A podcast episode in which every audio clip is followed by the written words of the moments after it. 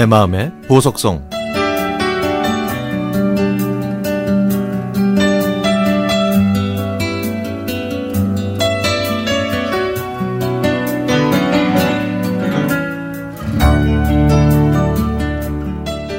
며칠 있으면 시어머니의 기일이 다가옵니다.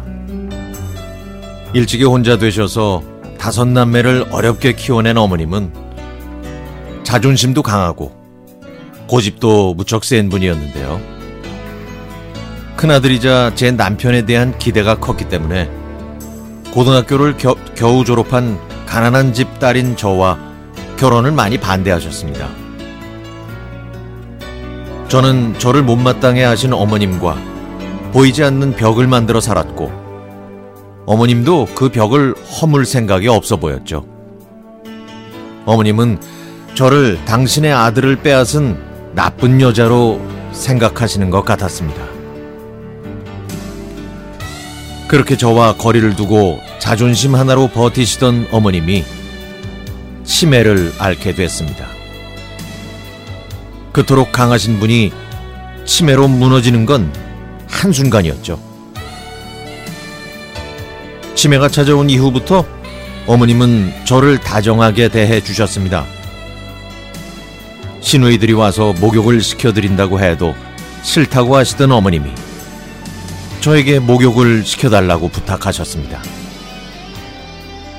단 한 번도 단 한 번도 이렇게 다정하게 대해주지 않으셨던 어머님이 변하신 거죠. 산책할 땐 제 손을 꼭 잡고 딸보다 더 친근하게 대해주시면서 너랑 산책하니까 힘들지도 않고 좋아 하시면서 크게 웃으셨습니다. 그동안 강하셨던 모습만 봐왔기 때문에 이런 모습을 봐도 저는 마음의 문을 쉽게 열 수는 없었지만 어머님은 모든 걸 저와 함께 하려고 하셨죠. 치매가 악화돼서 병원으로 모셨는데 병문안 온 모든 사람들한테 적대적이셨고, 심지어는 제 남편에게도 눈길 한번 주지 않으셨지만 저한테만 잘해주셨습니다. 어느 날 어머님은 병문안 오신 분들이 주신 돈을 모아두셨다가 제 손에 쥐어주시면서 애미야, 너 옷 사입어. 나 목욕시키고 산책시키기 힘들지? 예쁘고 좋은 걸로 사.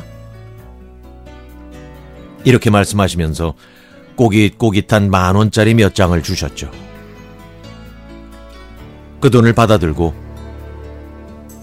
저는 눈물을 흘렸습니다. 어머님을 병원에 모신 지 일 년이 지나 병원에서 연락이 왔습니다. 어머님 상태가 좋지 않으니 마음의 준비를 하라고요. 급하게 병원으로 갔더니 어머님 몸에는 많은 의료기구들과 몇 개의 수액들이 꽂혀 있었습니다.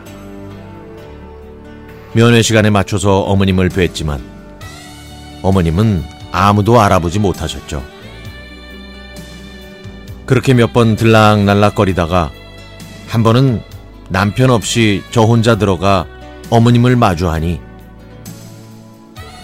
참 서글픈 생각이 들었습니다. 그래서 저도 모르게 어머니의 거칠고 작아진 손을 슬쩍 잡고 나지막이 얘기했죠. 어머니, 제가 미우셨어요, 그렇게? 저 좀 예뻐해 주시지. 왜 아프고 나서 이렇게 잘해 주세요. 미워하시려면은 계속 미워하시지. 왜 사람을 헷갈리게 하세요? 저 미워하시려면은 오래오래 건강하게 사셔야지. 왜 그렇게 빨리 가시려고 그러세요? 그런데 그때 힘없이 축 처져 있던 어머니가 제 손을 꽉 잡는 게 느껴졌고, 어머니의 심장 박동수가 요동치기 시작했죠. 급히 간호사를 불렀더니, 아유, 어머님이 며느님을 알아보시나 보네요. 이런 경우가 종종 있어요. 의식 없이 누워 있어도 다만 무의식 중에도 마음이 가는 자식이 와서 이런저런 얘기하면 목소리 듣고 알아보시는 것 같더라고요. 귀가 제일 늦게까지 열려있다고 그러잖아요. 아휴, 어머님께 좋은 말씀 많이 해드리세요 라고 하더군요. 그토록 저를 미워하셨는데 제 목소리와 제 손길에 반응하셨다는 게 놀라웠습니다. 그리고 그날 저녁 어머니는 운명하셨죠. 그때 어머님과 저는 화해한 것 같았습니다. 어머님이 살아계신 동안 저는 한 번도 어머니를 이해해드리려고 하지 않은 채 피해의식에 사로잡혀 있었는데 어머님 입장에서는 어렵게 혼자 키운 아들에 대한 기대를 노, 내려놓는데 시간이 걸렸겠다 싶더라고요. 하늘나라에서는 저를 어여쁜 며느리로 기억하고 계셨으면 좋겠습니다.